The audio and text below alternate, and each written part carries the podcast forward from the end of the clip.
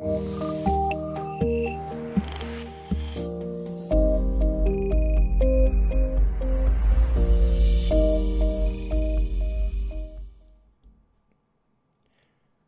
welcome to another episode of Hearthstone Deck Tech, where we interview some of the better players in the game and touch into their insights and strategies when playing Hearthstone.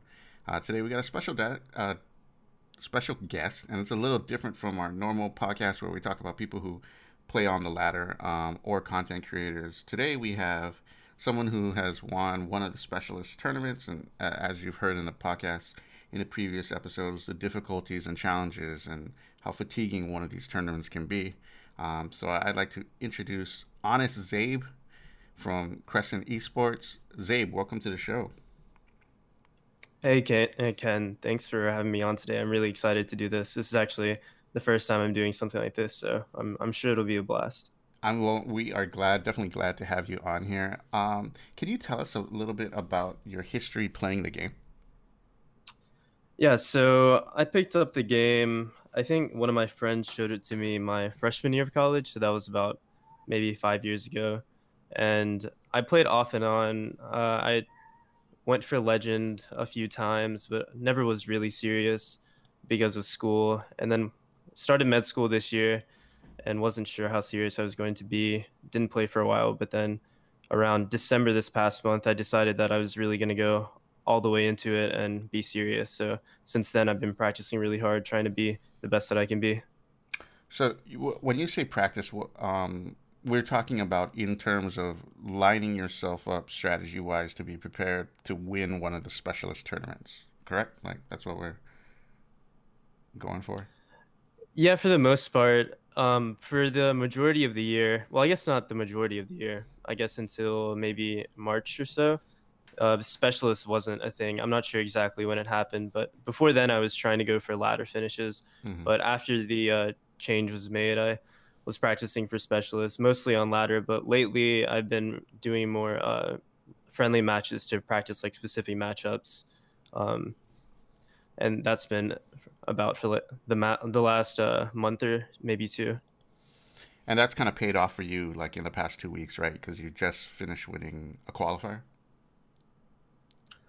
Yeah, it definitely has. I think one thing that's really important for specialists is understanding matchups and your win conditions in certain matchups because every deck has its strengths and weaknesses, obviously. And to win a qualifier, you're either going to have to high roll like crazy, which is something you don't really want to depend on, or you're going to figure have to figure out how you can consistently win against the decks that you're not supposed to win against. So, for example, I was playing Cyclone Mage and mid range hunter is a really hard matchup. So I played that matchup a decent amount just to figure out how I can get that closer to a, neutral matchup instead of the uh, I think it's like 38% is the win rate that Cyclone Mage has against mid range hunter in qualifiers. Wow, wow, wow. Um, and you know, so you just won one of those specialist tournaments. Like, what is the day like? Like, how many how many do you think you've played before you actually won this this final one that you did? Ooh, that's uh, that's really tough to answer. Um, when they stopped, when when they just had it every day instead of just the weekends, I was playing a little more. Um, but now I was playing about somewhere between five and ten a weekend. It really depends on how far you make it into the earlier ones. Because if you don't have a loss when the next one starts, you usually just keep playing. But if you pick up a loss and the next qualifier starts, you usually just drop that one and play in the next one. Um, it's really hard for me to put a number on it. I'd say somewhere around 50 is probably around where I was, but I'm not 100% sure. Bro, 50 specialist tournaments. That, that, I, I that's think what you said. It might, be, it might be a little oh, but this this is this is since like uh May around May. So it's holy cow. It's been like three or four, but some of them don't take long at all because yeah, you start off zero one. Yeah. Yeah, you you start off zero one, and the next one starts, and you just drop the first one, or you get your second loss early and you just drop because mm. unless you start off like six and zero, oh, if you pick up that second loss, it's a very low chance that you're going to be able to make top eight. But it's it's hard for me to put a number on it. I could be totally off. It could be I it's definitely not 30 because some weekends I played in eight or 10, but um, it could be well over 50. Honestly, I'm not. I'm really not sure. But there were weeks that I wasn't able to play, so it's it's hard for me to say exactly how much. Wow, but that's that that is a grind though. So yeah, I mean, but that you're the first person to actually tell me that that was their strategy because some people they were telling me like, yeah, so I devote a day, right? Like I'll devote my Saturday and I'm, I'm going to enter this one specialist tournament. You know, I, I do well in the first like six rounds or seven rounds, and then you know I get like you know ten and zero oh or whatever, and I end up dropping like the last round or last two rounds, and it sucked or whatever, right? But uh, you know, you're the first one who's told me like, well, you know what? Like you just start, uh, you know, with in- investment into like every re- every available tournament that you can get into, and you know, just drop the lower scores and and stick with the the one that you're progressing well on. So that's pretty interesting. That's pretty wild. And you played Cyclone Mage for for most of these. Um, actually, no. I so so going on your first point, most people who are grinding qualifiers, this is what they choose to do just to increase their chances because um, it's just it's such a grind that playing in the long qualifiers without having a chance of getting top eight is not really worth it because mm-hmm. by the end of the weekend you're just so drained. Um, I'm, some people were grinding much more than I was. I only played on Americas and Asia because I felt like that meshed with my uh, sleep schedule the best. Mm-hmm. Um, I would just wake up and play the 11 a.m. one and then play until the 8 o'clock and 11 p.m. ones on Asia. And the Europe ones, my time would be 3 a.m. and 7 a.m. So that's when I would sleep. But I know people who didn't actually sleep, but they would just take naps in between rounds wow. or uh, yeah, rounds or qualifiers or whatever, and actually would play in, in as many as they could. And if they picked up that first loss or the second loss, um, they would just go ahead and drop. But um, sorry, what, what was your second point? I oh uh, whether you played Cyclone Mage for. Oh right. So when qualifiers first started, it was the uh, mid-range hunter meta, and it just felt like a mistake to not bring mid-range hunter, even though everybody was playing mid-range hunter. So at the time, I was also playing mid-range hunter. But um, after I, I guess it was um, an expansion came out. I, I, think it was that's when Rise of Shadows was mm-hmm. released. Mm-hmm. Um, I started playing. I played mid range hunter for still a little bit longer, just because I was very comfortable with it. But then I realized that Bomb Warrior was just very, very, very strong, and yeah. even the matchups that it was supposedly unfavored, it probably wasn't that unfavored. So, for example, a lot of people think that mid-range hunter is favored against it, but I think if the warrior is playing well, then it's probably still warrior favored. And also, when bomb warrior first started uh, gaining popularity, people were thinking it was more like a control deck, and the quicker you realize that if you play it like a tempo deck, it its power level is just so much higher. The mm-hmm. quicker mm-hmm. your results just skyrocket. So, um, I practiced it and figured out that you should be playing it a little more aggressively and because of that I was doing pretty well with it for a while but then I um I left for a leadership program for about 2 weeks and then when I came back Cyclone Mage had just blown up before that it was kind of a meme deck mm-hmm. but then people realized that uh, having double Frost Nova just changes the deck completely and uh, before that it was just it didn't have the Frost Nova and then it had one frost nova and people were not really sure about why it was in there but then i don't know who it was but someone tried the second frost nova and realized that that's actually a huge win condition to just Freeze keep freezing yeah. yeah. exactly and even like in the mirror matchup whoever plays the last frost nova usually wins so when i got back from the leadership program and realized that cyclone mage had such a high power level i decided that I wanted to try to play that, which had its risks because it's such a difficult deck to play mm-hmm. that most people aren't playing it at a high enough level for it to actually be worth it. Even though its power level is so high, you really have to be playing it at a, at a high level for uh, to get the payoff. Otherwise, you may as well just be playing something else. But that was around early July is when I got back from from the leadership con- conference and started to uh, play Cyclone Mage. So that was the first time I touched the deck. Cool, uh, man. You know, I'm so excited now to really talk about Cyclone Mage because you know, in the, the, past few months, I've actually like really not played a lot of Hearthstone. Uh, like I, my my rank has kind of like degraded quite a bit, like on, on the ladder, because I just haven't been you know logging in playing it enough. But um, you know, I always see people talking about like, oh, Cyclone Mage is just it's just a ridiculously strong. Uh, Luna's Pocket Galaxy is just just so broken right now, um, and you know I I always found like or I always see like a comparison to the deck to you know something like I guess I guess I guess you would say like Patron Warrior something where like it kind of wins against most of the field like almost everything on the field.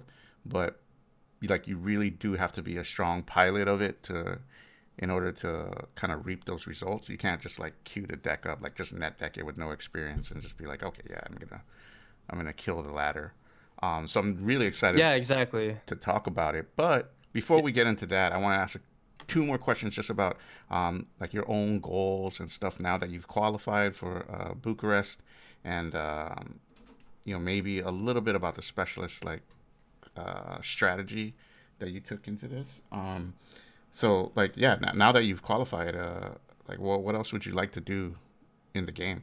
I guess.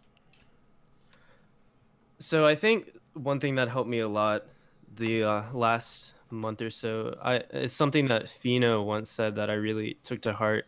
Um, so Fino actually used to not be a great player. He was kind of a meme, honestly. when he when he started doing well, he was joking about it because he never really had tournament uh, success.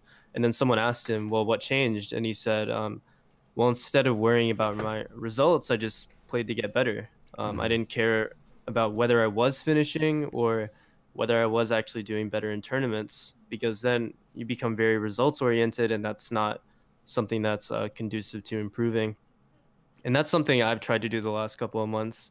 I've just uh, really focused on just becoming better and having positive takeaways from as many matches as I can, whether it's ladder or uh, playing friendlies or whatever. And um, it, it was tough playing qualifiers because it's really hard to lose a qualifier and just say, you know what, that's okay. How do you, uh, you know, uh, a, a, lot of people do mention like, you know, you, you shouldn't be results oriented and you should play for, um, you know, self improvement in the game. Um, but typically it, it's difficult to be optimistic after losing a game. And I know like a, a common you know, like the common thing is like you, if you lose a game, especially like the one that's maybe debatable, you could have probably won. Like you just look at the replay initially to see like, okay, what, what should I have done here to, to win? But what are other ways that you can take positive takeaways from these types of matches? Like if you lose in a tournament or you lose a, a match on ladder, like uh, how are you remaining optimistic?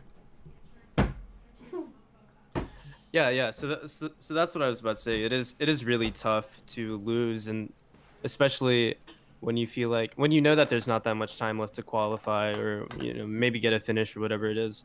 But um, the the important thing is recognizing that there's not necessarily time lost when you lose, but that you can actually learn a lot from your losses. Mm-hmm. So um, it, it is very difficult but and th- there's really no trick to it other than just telling yourself that it's not productive at all to not have that mindset. Um, it's, for example, with qualifiers, it's a loss of an entire weekend. If you just play qualifiers, you don't win and you don't take anything away from it. So if you if you want to be serious about improving, um, you have to be able to reflect and gain from your losses. Otherwise, it's just going to be lost time. So there's no trick to it. It's always going to be difficult to have a loss, not get tilted, and actually look at it in a uh, constructive way. Mm-hmm. But I think I think it's just something you have to tell yourself. Otherwise, that time is is not going to be um, productive for you. Sure. All right, man. Let's let's just jump into the specialist uh, deck list that you have. Uh, Cyclone Mage. Um, for those of you who are not watching the YouTube video, uh, I will have the deck code in the comments for at least for the primary deck. Um, but before we get into the inner workings of Cyclone Mage, can you just tell me why you chose the list that you have as the primary list and uh, what the secondary yeah, actually, and tertiary lists were for? There was there was a lot of back and forth with um, coming up with the the lineup.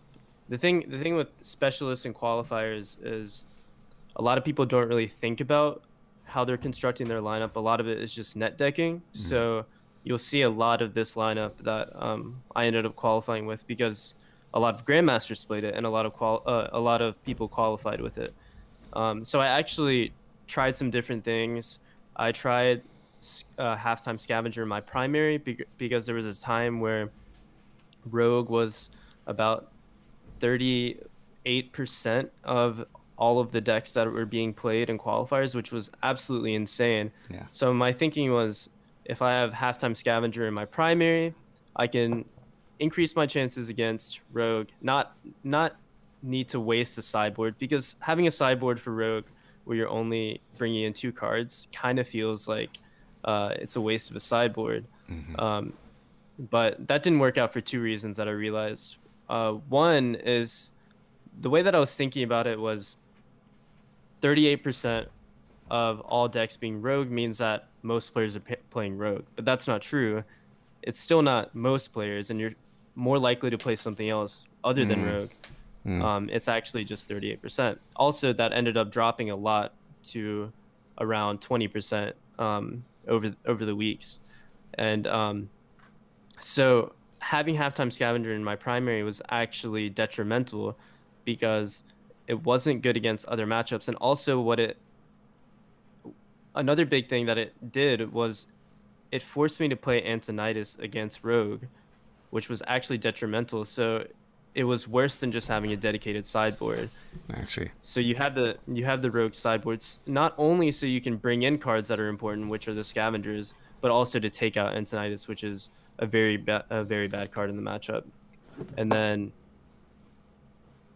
uh, so yeah, the the sideboard is for uh, the secondary is for rogue with the two um, halftime scavengers, which are just really good for a couple of reasons. The two main reasons being Rogue had a lot of three health minions that they were running. So they were running Blink Foxes, they were running uh, Burglars, and Spirit of the Shark. So Halftime Scavenger just dealt with that really well. And it couldn't get walk the plank or something like that. So you could basically always guarantee that you were killing a hmm. minion, and sometimes you get the overkill for the armor, which would help a lot.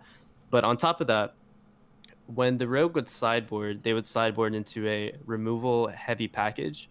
So you had to shift away from the giant strategy because it was just very risky to just drop a giant early. Yeah. And you really were only dropping a giant if you were coupling it with um, Conjurer's Calling or something like that. So this allows you to have a really powerful play by dropping the scavenger on four maybe, and then if you had Khadgar conjurers on five, it was game winning. So you hmm. kind of shifted away from going with the giant strategy in the secondary, and also it allowed you again to take out that Antonidas. I see. And then the tertiary um, was for warrior because they sideboard into also a removal heavy package where they're bringing in two super colliders, two big game hunters, and a second brawl because most warriors were just running one brawl in their primary because it's not very good against hunter and it's not very good against rogue. Mm-hmm. And of course, all these things have changed now because we have different cards. It's the a new expansion, but this is just what was going on then. So, in your tertiary, you brought some heavier stuff. You brought two Twilight Drakes in because most of the time they only had one Spellbreaker, if any, and you could just play it out, and it would be really difficult for them to deal with and you added the two astromancers for similar reasons and then you added the harrison which is actually really interesting tech um, because it's like it's reacting to their sideboard it's not just reacting to mm-hmm. their primary i guess and that's specifically for the super collider um, so the idea with this is you have more consistent threats and you try to force the removal as early as possible hmm. because the earlier you um, rem- uh, use force them to use the removal, the earlier you can just play very aggressively and not play around extra removal, and yeah. then hopefully be able to pressure them down. Sick. All right. So, cycle mage, like what what are the like primary strategies here with the deck? Like uh, in general, if the matchup is slower? Like, are you looking to just conjurers calling a couple of giants, and if the matchup is versus something that's very aggressive, um, are you just looking to stall the board into like flipping seven, eight um, giants or something? The uh, uh, what is it called? The um, the priest card or the seven eight taunt guy. Yeah, the uh, grave horrors. There you go, grave horrors. Yeah, so it this is one thing I really enjoyed about the deck. It is super um, dependent on not only the matchup, like like you just brought up, but also dependent on your draw and what your hand is telling you. So for slower matchups, like you said, usually dropping a giant, um, depending on which matchup it is, depending on how good their single removal, single target removal is, you might want to just drop a giant as early as possible, or you might want to uh, drop a giant and then play Conjurer's Calling along with it. But some of the faster decks, you might not have that um, opportunity. So you're going for something more like a big Cyclone turn and just uh, trying to stall with freezes and mirror images and things like that. But the thing that I learned that really helped me improve with the deck is learning what my hand was telling me instead of having a specific line in my head going into the match, I would look at my hand and try to understand what my win condition was given what I had. So, mm-hmm. for example, if you have um, Sorcerer's Apprentice and a Cyclone, and you're getting beaten down very hard, very very quickly by an aggressive deck, your your inst- uh, your uh, instinct might be to just try to play out your minions, hopefully stop a little bit of pressure. But I, I started to recognize, and it, it's hard to give you exact specific examples because you know it's always dependent on what the board state is, what your hand is, what you think they might have in their hand. Mm-hmm. But for so given the apprentice like cyclone example, usually I would wait for you know drawing banana buffoon for bananas a mirror image, Evo, something like that. Because instead of just trying to play my minions out and fight for board, you really have to swing it back really hard. So oftentimes, yeah. what you're doing is um, playing Sorcerer's Apprentice, Mirror Image, Magic Trick, Ray of Frost, Ray of Frost, Banana, Banana, Evo, Cyclone, and that's mm-hmm. how you're winning the game. Not just playing your Apprentice and then playing this. stay alive or whatever. Yeah. Yeah, exactly. But again, that's that's what's so interesting about the deck because in a lot of matchups, playing Sorcerer's Apprentice on two is actually a really great play, hmm. and that's that's what I really loved about the deck because it's so difficult, and because you're always having to think about your turns four or five turns ahead, and having to read your hand, figure out what it's telling you, and think about how your hand interacts best with their deck. It really teaches you a lot about the game as a whole and just uh, using your resources as best as possible. And I think I improved a lot from playing the deck. So typically, like in general, what are some cards that you are always looking to keep? I mean, maybe not always, but like a good majority of matchups, you're looking to keep some of these cards in the mulligan. And like, what are things that you never ever keep? I guess. So yeah, I think I think saying the word always actually is not as bad as you might think because um, it with with some decks or maybe with most decks a lot of cards are not kept all the time and you're usually thinking about what your um, what the matchup is. But with cyclone mage i realized that you almost always wanted to keep your power cards. So cyclone was almost always a keep. Maybe the only time i wouldn't keep it is going first against warrior but even then sometimes i would do it. Sorcerer's apprentice i think i always kept it Arcane Intellect, I almost always kept it. Um, I started to realize that even though people think that Pocket Galaxy can be a pretty big detriment against some of the slower decks, I mean, some of the faster decks, mm-hmm.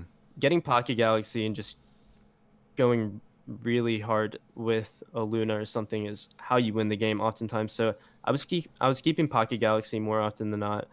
And then Stargazer Luna is just an amazing card and I was keeping Luna more often than not. But really those cards are what I always wanted to see. And then and then there were some things you had to think about after that. So you could keep, if you already had a giant in your hand for matchups that you keep giant, which would be some of the slower matchups, mm-hmm. warrior, you'd keep it against mage, but you wouldn't typically keep it against um, hunter. Rogue, it was kind of iffy on ladder, but specialist, you could maybe keep it in the primary, but probably not after you sideboard out. But if you already had a giant or if you already had a cyclone, you could start thinking about cards that help you play further into that line. So mm-hmm. if you mm-hmm. had either one of those cards, you could keep a evocation. If you had a giant and you were on the play, maybe you could keep a banana buffoon to make your hand size bigger, mm-hmm. and uh, you could kind of look at your hand of what you were being offered in the mulligan and keep a few cards together that synergize that way. But other than that, you were really just keeping your power cards. Cool. Um, you know, before we jump into a couple games with this deck, um, you know, I want to thank you for jumping on the show and, and giving us a little insight into your specialist experience and, and just uh, growing as a player in general. Is there anything you want to say to people about, you know, people who enjoy the game of Hearthstone or, or trying to get into the game competitively, I guess? Uh, in in what way? Uh, you know, like I don't know, advice or encouragement on on uh, you know, if they're having any difficulties reaching their kind of goals in the game, whether it be qualifying for something or I don't know, hitting a rank on ladder. Yeah, so I actually I don't think I improved for about maybe a year or two. I was playing a decent amount, not not a ridiculous amount, but I, I wasn't really improving for a very long time. But these last two months, I think the amount I improved was absolutely tremendous. I think I'm a totally different player from who I was two months ago. And that really was just because I made sure I wasn't autopiloting. I made sure I was thinking about the right things during the uh, during my games. Um, one one mistake that I was making before is just thinking about things that didn't really matter thinking too hard about what was in their hand, things like that, when I really should just be thinking, how do I win this match? How do I lose this match? What are their key plays? What are my key plays? And mostly limiting it to that. And the most important thing was just re- reflecting.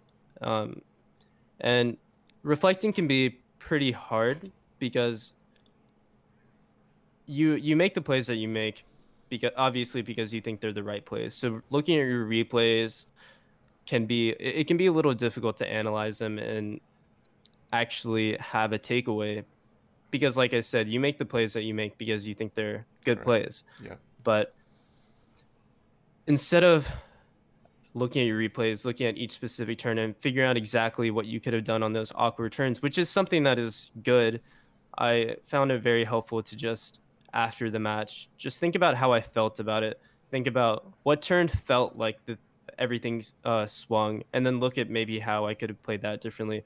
Or, okay, I lost this game. Why did I lose? And then just going from a simple question like that, like, oh, I got pressured really hard. Then I would look at, okay, well, should I have played my minions on the board harder? Should I have mm-hmm. saved my stuff so I could have swung the board really hard?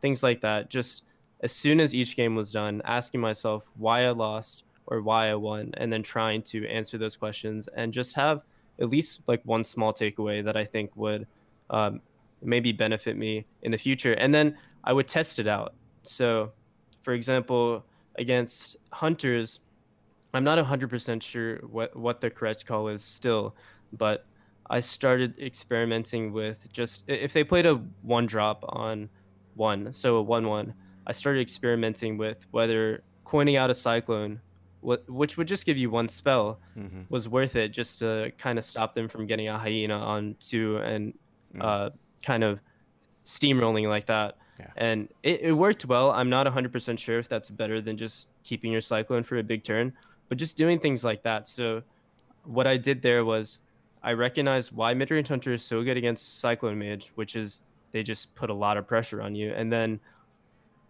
there's a really uh, the mid game is kind of awkward where neither of you are doing that much, but then they have inevitability over you with, with Zul'jin. So I recognized what I needed to do, which was win board, and then I asked myself, okay, well, how can I do that? And one way I could try to do that was with Cyclone. So then I would see if it worked. And if it worked, then you figured out something that you didn't know before. If it didn't work, then you think about another way you can do it. Okay, so now I know that mid range hunter is pressuring me hard. I know that playing Cyclone early isn't good. So now what's another thing I can try? And then just constantly asking yourself that question and answering those questions, testing out your answers, and then building a different plan accordingly is how you continue to get better.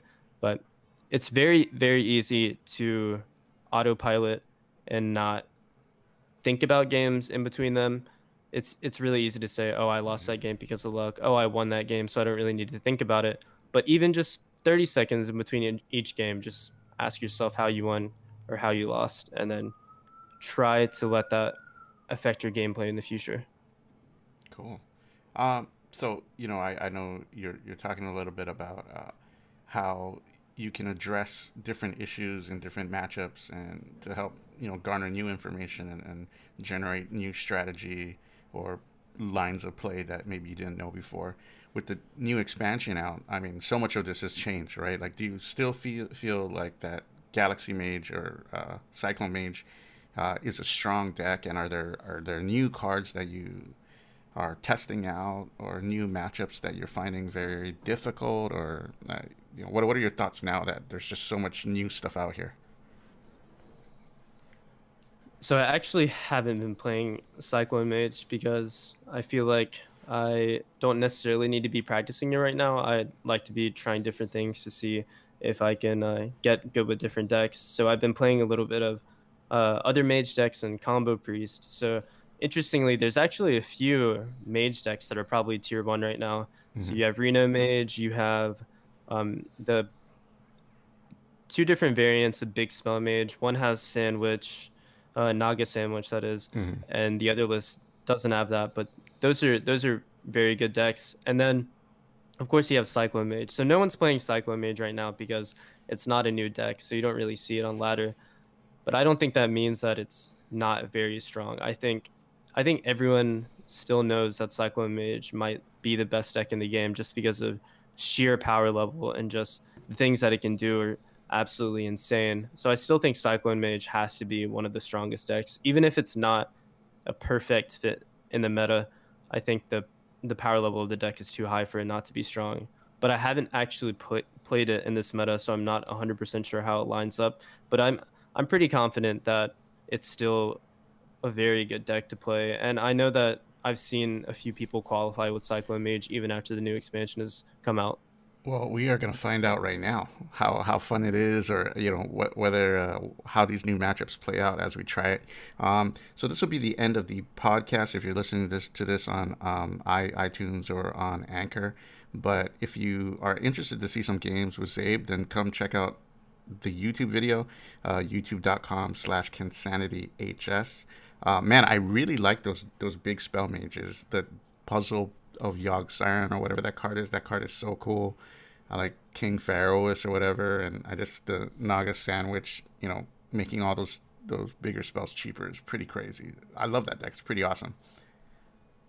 Yeah, Mage is doing a lot of interesting things right now. It's it's really cool that Mage is good because Summoner Mage was first the thing when people started experimenting with Conjurer's Calling. People thought Mage just wasn't a viable deck, even even then. But it's it's gone from not being a viable deck to something that's been at the at tier one for so long, which is which is really cool to see. But yeah, there are a lot of really interesting decks right now. I think the expansion was really great, a lot of great card design, and it's